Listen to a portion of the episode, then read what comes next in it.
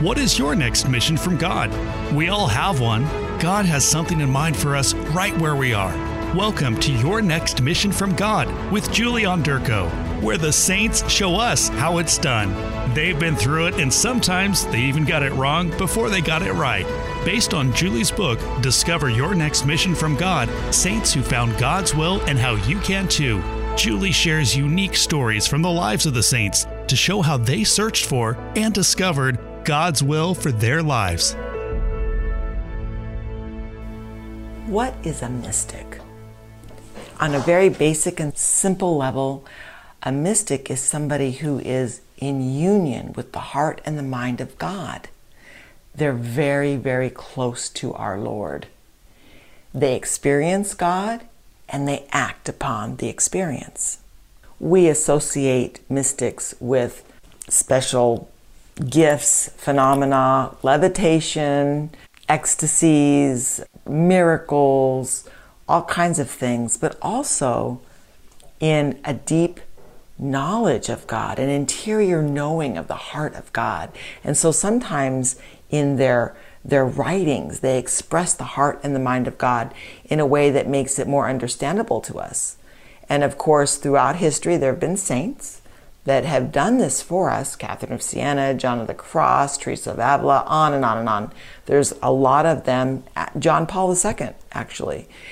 We can sense the Lord's presence in their writings, and we know that because they're saints, and because their writings, which are private revelation, and we are not bound to actually believe them or give them the same level of our obedience and attention as we would, you know, church teaching. But if these insights, if these writings are in accord with our church tradition, in accord with biblical teaching, sometimes they show us something in a new way so that we can understand it.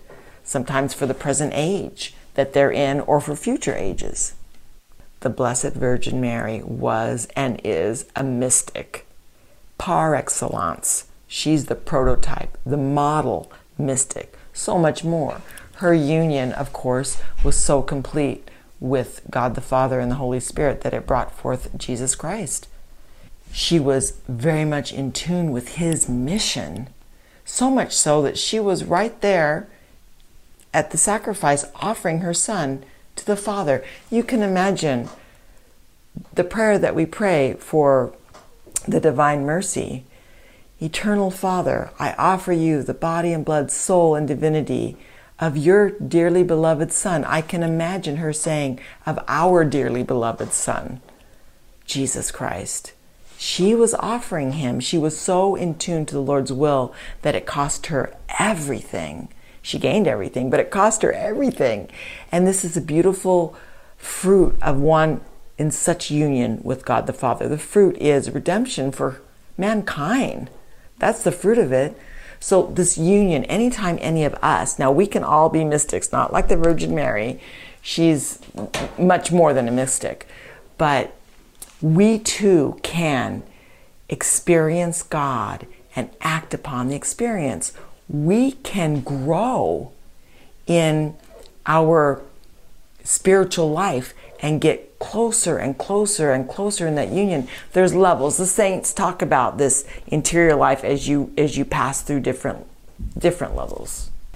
Ralph martin's book the fulfillment of all desire goes through this. He uses the doctors of the church and their language to show us the different levels that we go through in spiritual growth. As we want to get to the highest level or the deepest level, if you want to call it that, which is often referred to as a mystical marriage. This is when someone is so in tune with the heart and mind of God that they just reach this union. And often, when, when they're at that point, they have ecstasies and, and there are there are manifestations, but sometimes not.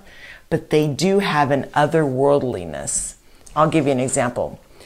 John Paul II, he was a mystic, and he was introduced to mysticism by a mentor, uh, Jan Tyranowski, who introduced him to John of the Cross. So he had this experience of learning a different way of prayer and opened him up to mysticism. Well, so he carried that into his pontificate and when when the pope would travel around the world, the people traveling with him who were part of his entourage, they would kind of map out where he was walking and where he was going because if there was a side chapel with Jesus in the Blessed Sacrament, like in a tabernacle somewhere, on a chapel or on the way, they would lose the Pope because he'd go in there and he'd start praying and he he would have this union with the Lord and it was visible to watch. It was as if he left this world in prayer and was unaware of it, totally in tune with our Lord and he would speak back and forth with Mary during these times, and people would hear him. He would sometimes groan, you know, because they're talking or he's bringing things to their attention, and there's this this communication, this this union, and it was if it was as if this world fell away and he stepped kind of into the other side while he still remained here. The signs and wonders that often come through saints who are mystics these are not the things that that we should be seeking at all. And those saints weren't seeking them, otherwise they wouldn't be saints. It was that union with the Lord. And sometimes it, they will come off a little bit nutty because they're so in tune to the reality of the spiritual life that they lose sight of the reality of, of this physical world. But one thing for sure, the Blessed Virgin Mary was more than a mystic. The mysticism can't get any more than what Mary experienced because she was all things to God.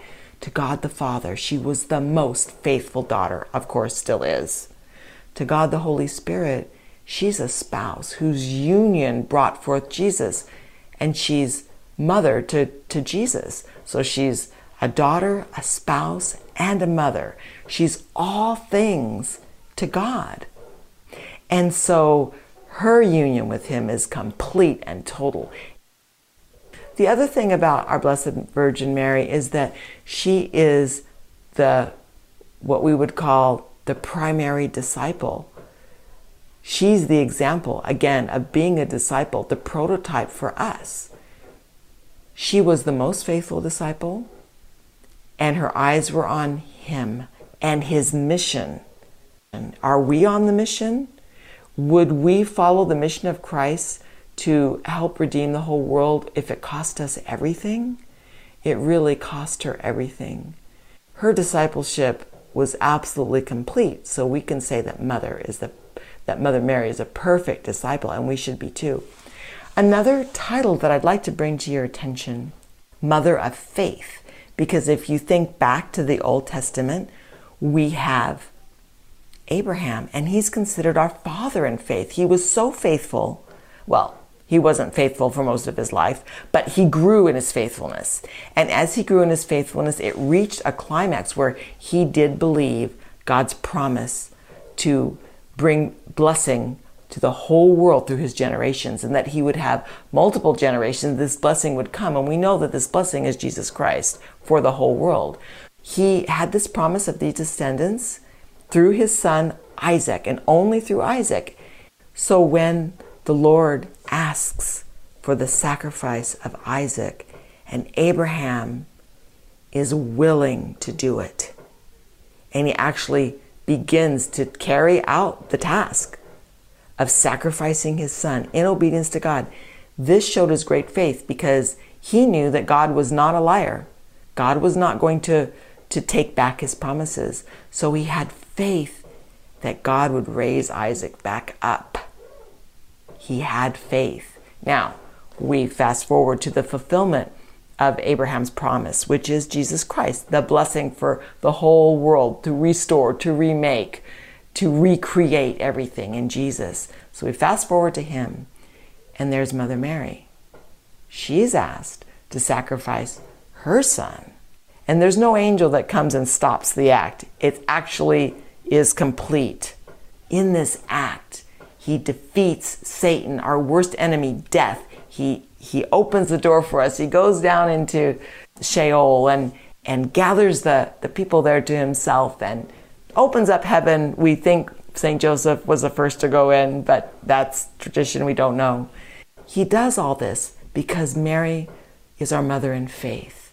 She too believed, like Abraham and even more so, that her son would resurrect, that he would complete this mission. And it was her mission too, and still is today. She's about the mission of her son, about saving souls. We've been talking about that this month. And that should be our mission too. We're here for such a short time. Life seems so important sometimes. The braces for the kids, what, what college they're going to go to, uh, where we're going to live, the job, the benefits, the mapping out our lives, recreating ourselves. We're told to do that. You know, recreate yourself. You know, determine your own destiny. Destiny. Get everything you can out of this life, and we get very distracted. But it's over quickly. Life is over quickly. It's pretty fragile. We're not here for very long, and we need to have our eye on the mission because we want the prize eternal life, and we want to take as many people with us as possible. So, in our life, this needs to be our motive. Is Jesus' mission our mission? Are we a mystic? Do we open ourselves and yield ourselves to know the heart and the mind of God and strive for that union? Because anyone can be a mystic. I'm sure there's, you know, there's obviously levels of of spirituality and levels that, that are to be uh, attained but anyone can be a mystic.